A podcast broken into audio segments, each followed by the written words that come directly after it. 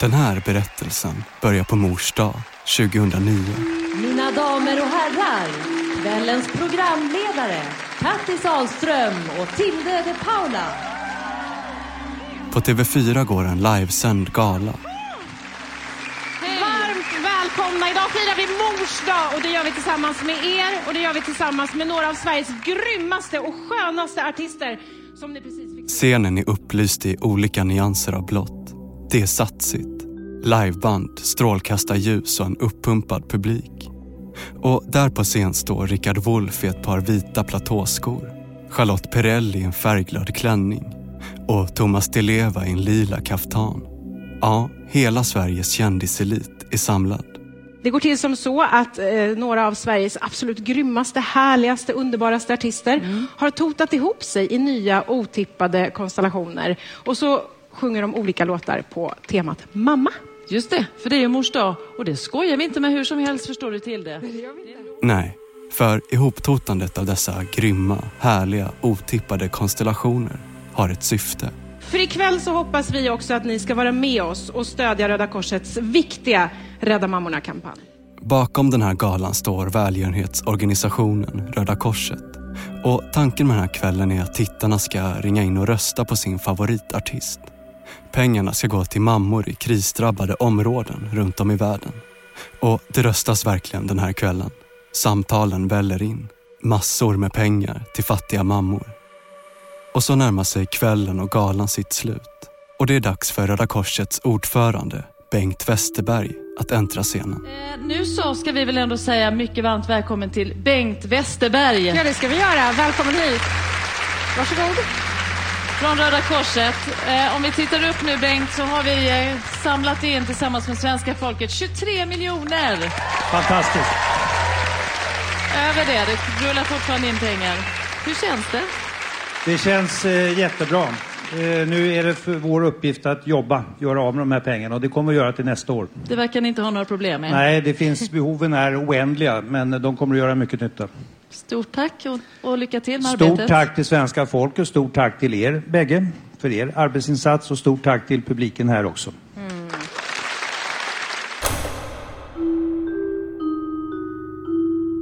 Galan är en fullkomlig succé.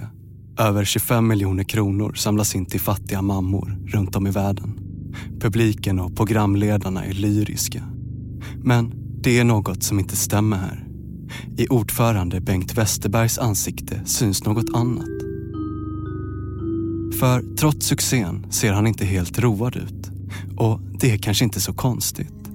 För han vet något som ingen annan på den här galan vet. Bakom kulisserna håller en skandal på att utveckla sig. En internutredning pågår.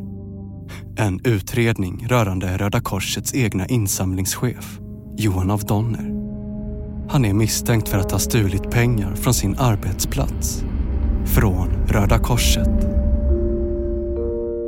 En av de högsta cheferna inom svenska Röda Korset misstänks ha svindlat hjälporganisationen på stora summor med hjälp av falska fakturor. Va? Johan av Donner? Jag tyckte han var en sån jävla trevlig kille.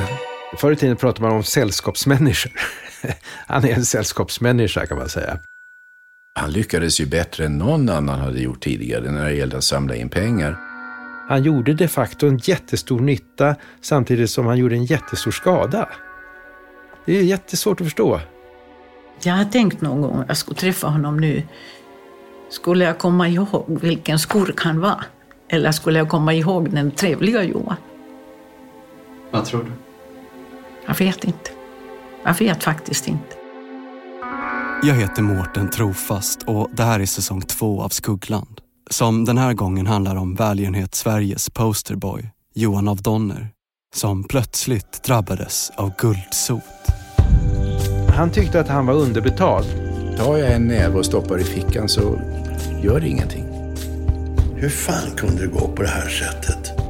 Han var ju en kriminell bedragare, kort sagt, som vi fick in i Röda Korset. Men vad har du hållit på? Och varför? Jag förstår än idag inte hur han kunde leva med sig själv.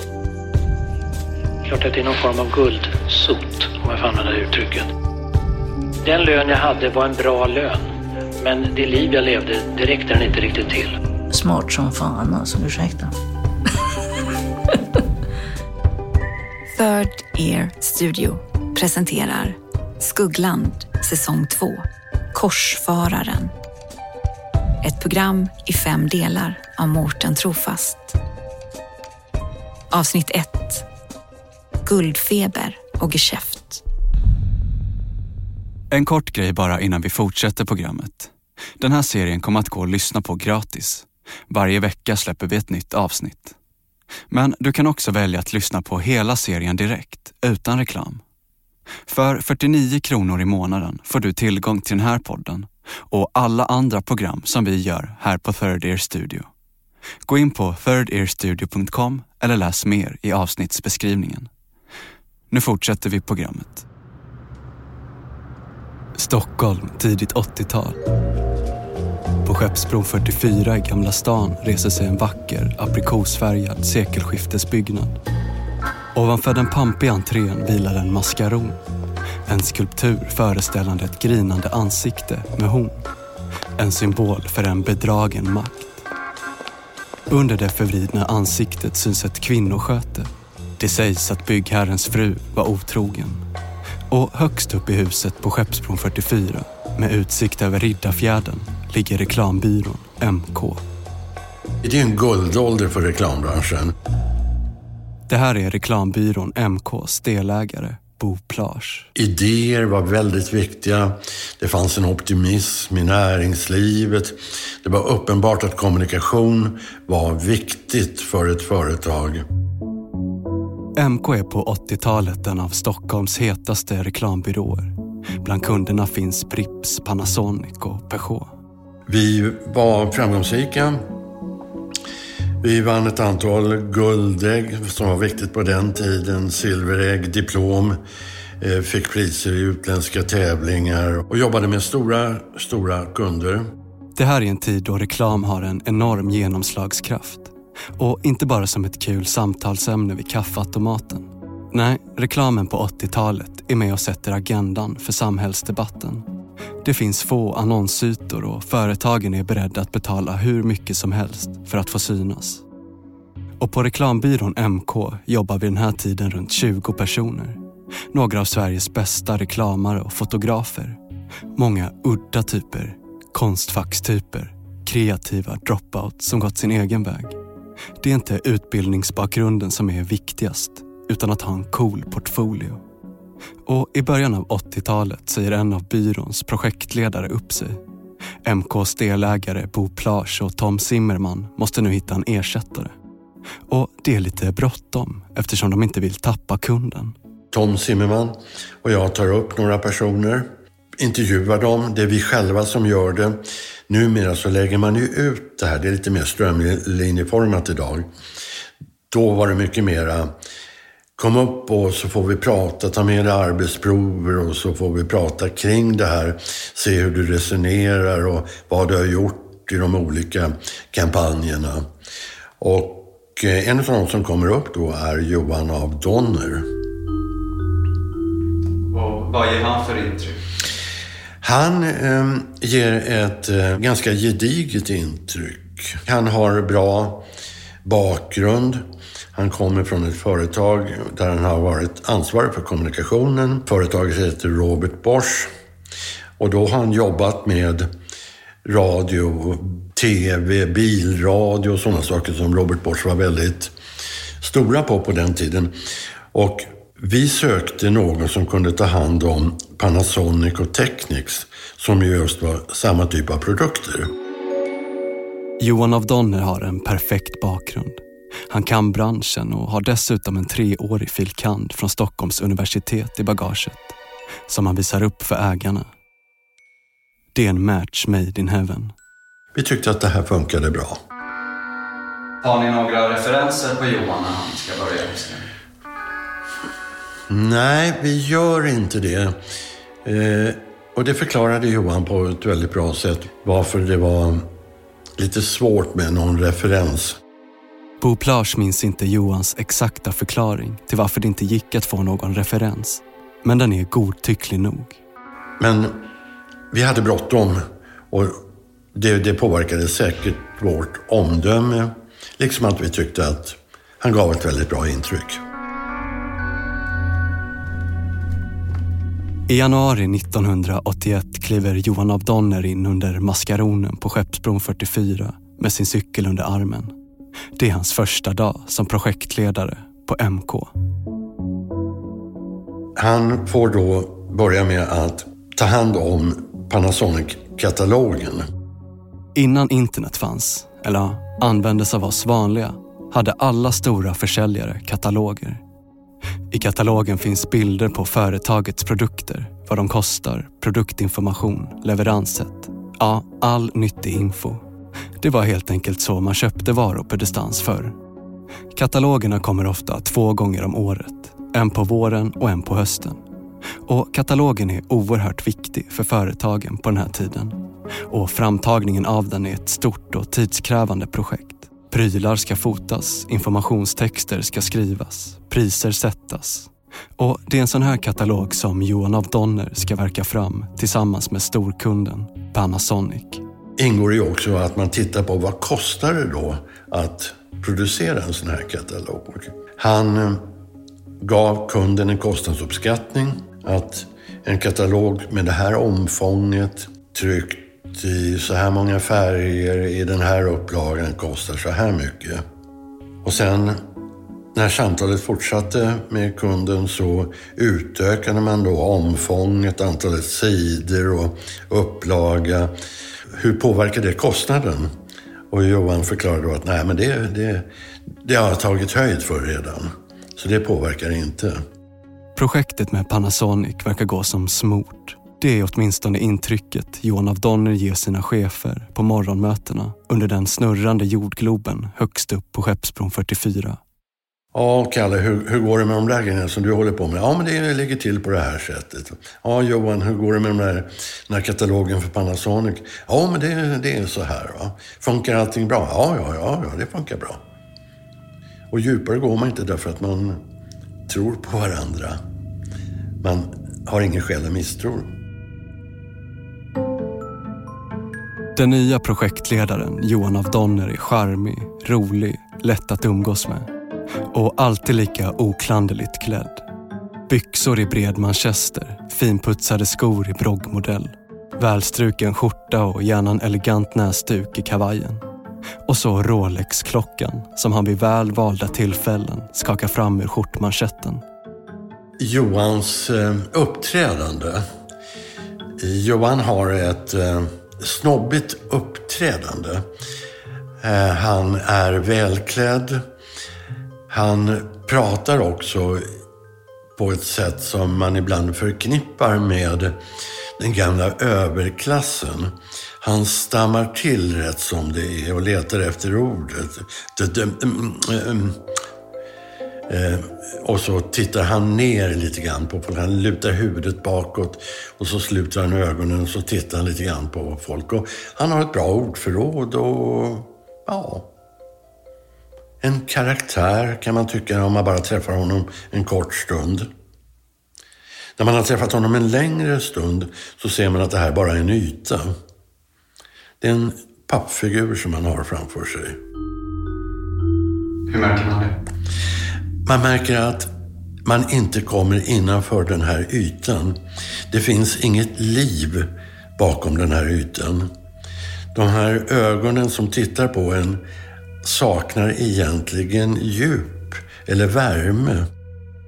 Johan av Donners sätt att vara börjar snart bli ett problem på reklambyrån MK. Han flyr undan så fort det hettar till. Han skrattar bort det eller på annat sätt så viker han undan. Man kan alltså inte ha några allvarliga samtal med honom, inga djupa samtal. Inga samtal som kräver engagemang eller där man ger och tar. Snart märker Bo Plage att deras nya tillskott, Johan av Donner, helt saknar läggning för det kreativa. Jag kan inte minnas någon enda situation där jag tyckte att han var kreativ. Han var bufflig. Han eh, satte sig på folk. Han var lite märkvärdig. Men inte kreativ. Och Johan av Donner är reserverad när det kommer till privatlivet. Egentligen det enda han pratade om det var att han hade en otroligt framgångsrik fru som hade enormt eh, spännande, intressanta inredningsuppdrag. Bo Plage får känslan av att Johan av Donner privat umgås i fina kretsar. Han var ju en namedropper på det sättet att han kunde smyga in namn, lite grann som det där klassiska. Och då sa jag till prins Bertil, det, det, det var hans stil. Men när han gjorde det så framstod det ju som lika naturligt som om jag nämnde någon av mina då mindre namnkunniga vänner eller kompisar. Att man gör ju det i samtal. Det var bara att det han nämnde hade en högre kvalitet, hade ett större värde, ett större marknadsvärde i samtalet.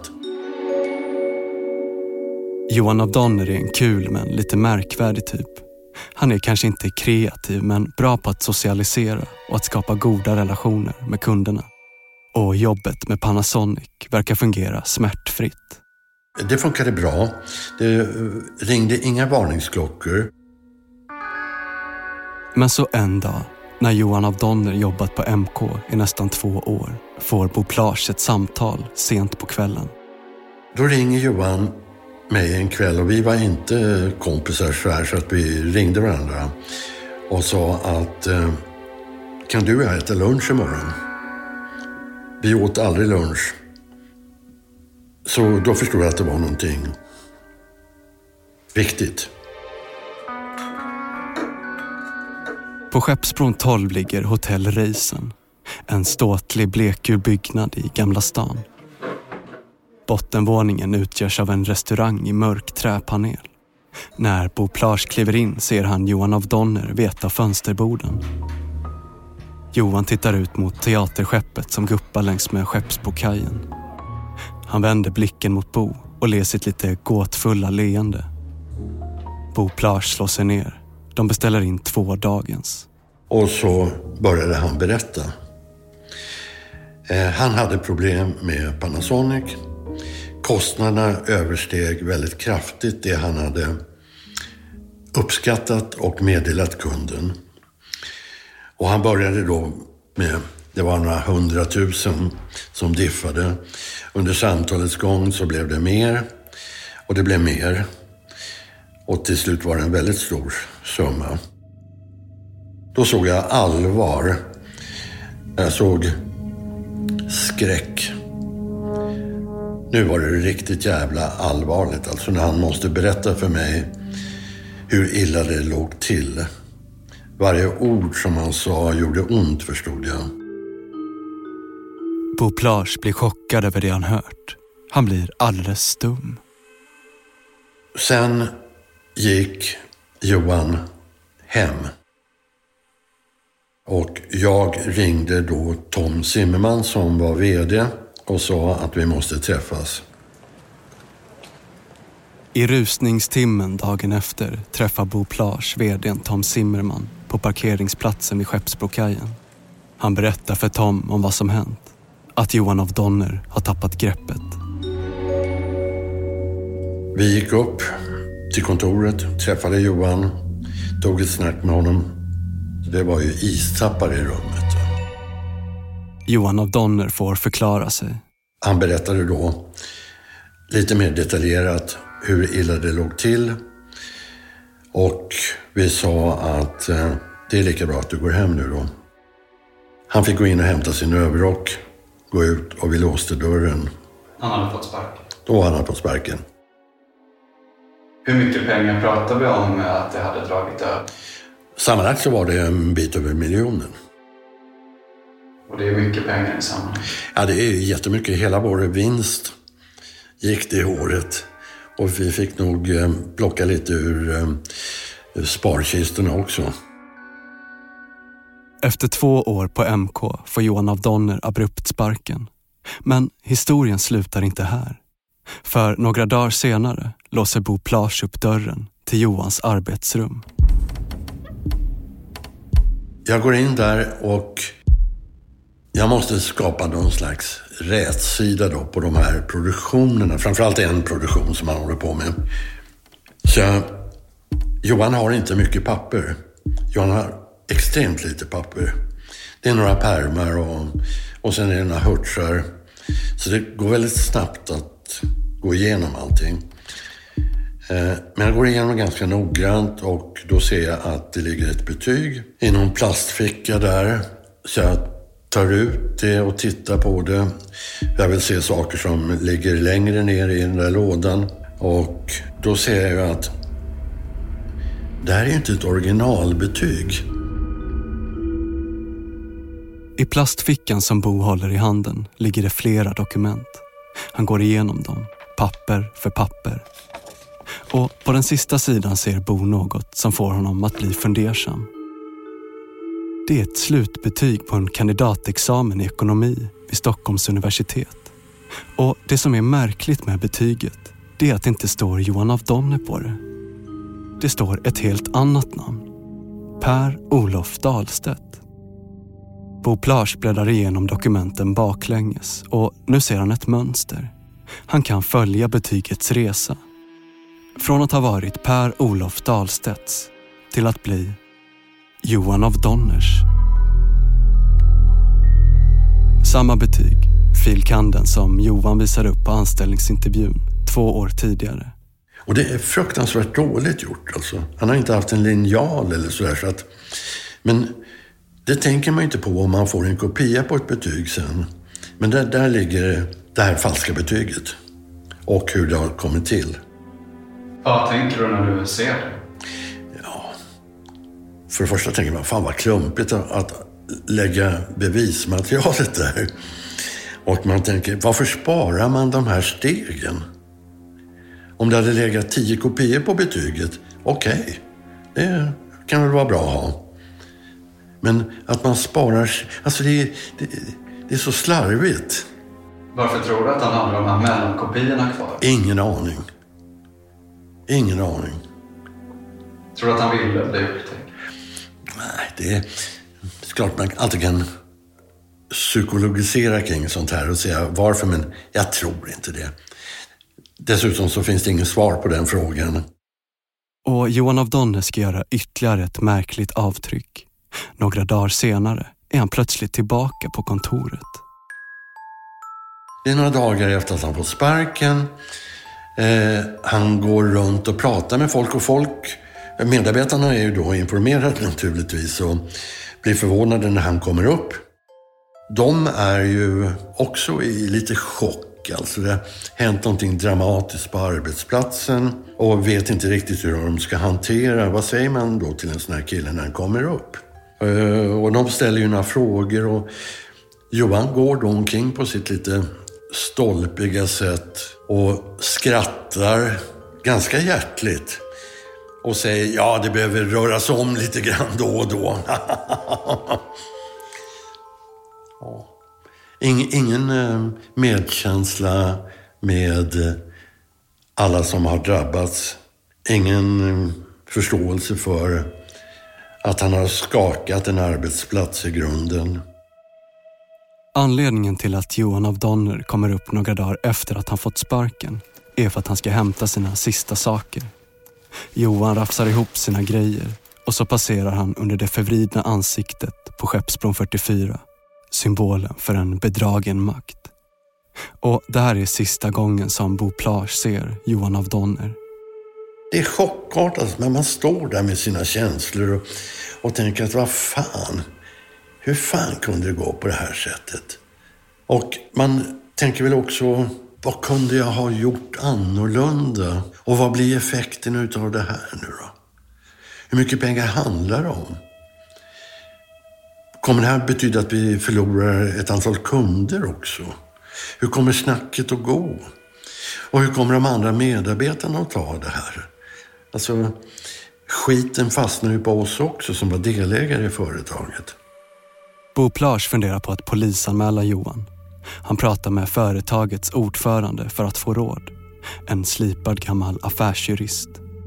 Och han eh, säger att nej, om ni gör en polisanmälan så då kommer ni att eh, eskalera det här på ett sätt som kanske inte gynnar er.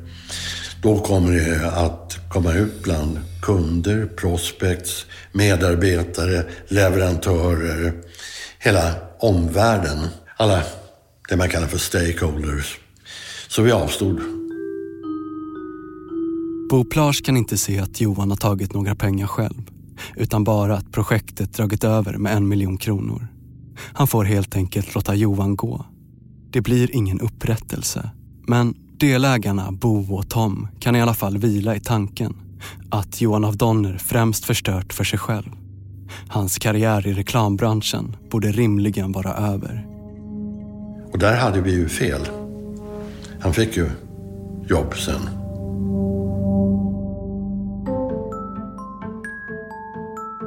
Kort efter att Johan av Donner fått sparken från MK börjar han planera för ett liv bortom reklamvärlden. Han måste ha insett att det han gjort skulle få konsekvenser för en fortsatt karriär i samma bransch. Och våren 1984 skriver han in sig på religionsvetenskapliga linjen vid Uppsala universitet. Kanske ser Johan av Donner en framtid som präst. Och möjligen blir han förvånad när han i samma veva söker jobb på reklambyrån Törnbloms och får det. Exakt hur Johan av Donner får det jobbet är lite av en gåta. Och Törnbloms blir också Johan av Donners sista jobb på en reklambyrå. För runt hörnet väntar en karriär för något mycket större. Något mycket viktigare. Här i studion finns bland annat Johan av Donner, marknadschef i Röda Korset. Johan af Donner. Johan af Donner. Johan af Donner. Johan av Donner. Johan af Donner. Röda Korsets insamlingschef Johan av Donner. 1988 kommer Johan av Donner till Röda Korset. Han blir snabbt insamlingschef och är den perfekta förespråkaren för Röda Korset med sitt adliga namn och lättsamma framtoning. Och snart syns Johan av Donner överallt. I tv, radio och tidningar. Han blir välgörenhet Sveriges ansikte utåt och verkar göra precis allting rätt. 1993 genomför Internationella Röda Korset en kampanj i samarbete med klädföretaget Benetton. Tanken är att när du köper dig en ny tröja i någon av Benettons butiker kan du samtidigt skänka bort dina slitna jeans eller trasiga munkjacka. Kampanjen saluförs med bilder på döende aidspatienter och blir hårt kritiserad. Den anses profetera på mänskligt lidande i syfte att kränga kläder. Och nu ser journalisterna sin chans att ställa den oklanderliga insamlingschefen Johan av Donner mot väggen. Och i direktstudion har vi med Johan af Donner som är marknadschef på Svenska Röda Korset. Eh, Benetton kallar den här reklamkampanjen ett bra exempel på hur man genom ett nytt sätt att kommunicera kan kombinera märkesreklam med en konkret social aktion. Tycker du att det är ett bra exempel? Nej, jag tycker inte det är ett bra exempel. Det tycker jag inte. Men eh, Internationella Röda Korset som ju eh, förknippas väldigt mycket med det ni håller på med står bakom det här. Och vad tycker du om det? Ja, vi, vi fick ju själva en förfrågan. Eh, Från svenska, till Svenska Röda Korset? Ja, just det, precis. Och eh, vi tackade nej. Och det var egentligen två skäl. Det ena skälet var att det här stämmer egentligen inte med vårt sätt att arbeta överhuvudtaget. Dels så samlar inte vi in kläder på det här sättet och eh, dessutom så personligen så har vi rätt mycket synpunkter på Benettons kampanj. Så att vi arbetar ju, vi vill ju arbeta på, på de utsattas villkor. Det tycker vi är viktigt. Och eh, man ska vara klart medveten om det här att eh, det här gör man ju på kommersiella grunder. Sen får ju Benetton säga lite vad de vill. Det, det är jag ju rätt övertygad om. Men eh, vad har du för invändningar mot kampanjen och Benettons reklamidéer? Alltså jag tycker egentligen att det här är ett väldigt grovt exempel på att utnyttja utsatta människor väldigt spekulativt. Så lyckas Johan av Donner parera journalisternas försök att sätta dit svenska Röda Korset. Med Johan vid fronten slipper Röda Korset att anlita någon medierådgivare. Johan av Donner är ett PR-geni i sig själv. Men det är inte bara utåt som han når framgång. Under sina nio första år på Röda Korset mer än fördubblar Johan av Donner det årliga insamlingsresultatet. Från 70 miljoner kronor per år till 200 miljoner. Johan av Donner är en fullständig succé. Men alla är inte lika lyriska över Johans raketkarriär i den ideella sektorn. En dag när hans gamla chef Bo Plage slår på tvn spottar han nästan ut kaffet när han ser vem som är Röda Korsets nya guldgosse. Va? Johan av Donner? Vad är det som händer? Alltså hur, hur kan han få de här jobben? Och där satt den där ytan, Johan av och smackade när han pratade. Som om han var otroligt duktig och kunde allting och var framgångsrik. Och jag visste att det här är en pappfigur bara. Eh, och eh, vi var ju flera som pratade om, men vad ska man göra åt det här då? Ah. Eh, man borde prata med dem, man borde göra någonting, man borde... När man var ute och tog en öl så sa man, såg du Johan eh, i DN? Eller, ja, det blev ett samtalsämne. Så får Bo Plage en idé. Jag kommer ihåg när jag satt hemma en kväll så tänker jag, ja, men det här är ju löjligt alltså. Här, här pratar man med kompisar och så ondgör man sig över det här och ingen gör någonting. Varför? Alltså man förväntar sig att någon annan ska göra någonting. Och då tänker jag att någon annan kanske är jag i det här fallet då. Bo Plage vill varna Röda Korset. Om Johan av Donner har kunnat lura sina tidigare arbetsgivare kan han lika väl lura dem. Jag ska inte eh, försöka vara eh, överdrivet ädel, men det är en sak att eh, lura ett stort företag eller att lura en insamlingsorganisation som Röda Korset. Det stöter mig otroligt. Därför att man lever ju på sitt rykte. Det är det enda man har egentligen som kan göra att människor lättar på plånboken.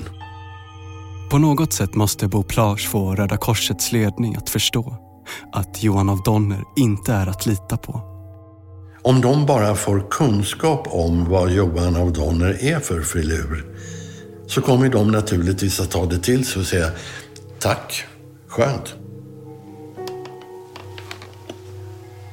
Och så en sen kväll 1996 sätter sig Bo vid skrivbordet i sin lägenhet på Östermalm och börjar författa det brev som han tror kommer att förgöra Johan av Donners karriär.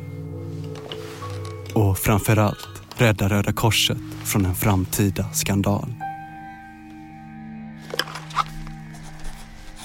Insamlingsorganisationer misstänkliggörs. Ibland kanske av okunskap, ibland kanske som ett för försvar för den egna otillräckligheten att hjälpa till. Ibland kanske av slentrian. Men misstron är till viss del berättigad och får sin näring från verkligheten. Då och då bekräftas våra misstankar om att det inte allt står rätt till. Den rena tanken, det osjälviska hjärtat och den kravlösa hjälpen visar sig vara omskrivningar för geschäft och guldfeber. Tänk vilken skada det skulle kunna åsamka Röda Korset om en ledande person inom organisationen skulle utsättas för grävande journalisters intresse. Och ju mer han exponerar sig själv som en företrädare för Röda Korset, desto större är sannolikheten att så kommer att ske. Vad skulle det innebära om de upptäcker att hans väg är kantad av olagligheter, illojalitet, tjänstemissbruk och moraliska tveksamheter? Vad skulle det föra med sig om man upptäcker att han har förfalskat sina akademiska betyg? Därtill, vad kommer de att hitta när de synar hans arbete på Röda Korset? Om den situationen skulle uppstå måste Johan av Donner ha många goda svar och tillförlitliga förklaringar som övertygar inte bara för hans egen del utan också håller Röda Korsets goda namn och rykte utanför. Det mesta är lätt att kontrollera med några telefonsamtal.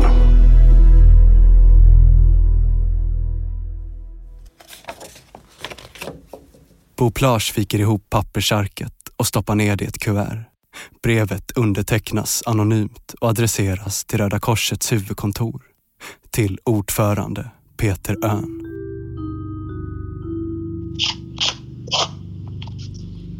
Hallå? Ja, hallå, är det Peter? Ja, vem talar jag med? Andreas? Eh, nej, Mårten heter jag. Hej. Jag, jag undrar om jag kan få ställa några frågor till dig. Det gäller det här brevet. Ja, jag tror inte jag har någon kommentar till det. Det är så lång tid tillbaka så att jag... Framförallt har jag inte det nu, för nu är jag ute och går med min dotter i spåren av eh, det overkliga som sker i världen. Jag fattar. Finns det någon annan tid som är mer läglig då? Inte, inte idag. Vi får väl se. Ja, men jag kan ringa någon annan dag. Du är välkommen. Pröva då får vi se. Okej, då prövar jag. Okej. Hej så länge. Hej så länge. Hej då. Jag hör aldrig mer från Peter Örn. Han svarar inte när jag testar att ringa igen. Det där brevet verkar vara känsligt, trots att det gått över 25 år. Och det är kanske inte så konstigt. Och vad får du för eh, respons på det här brevet? Ingen.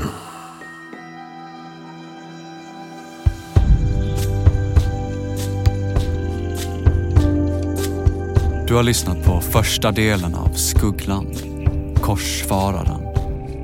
Från och med nu kommer det släppas ett avsnitt gratis varje vecka.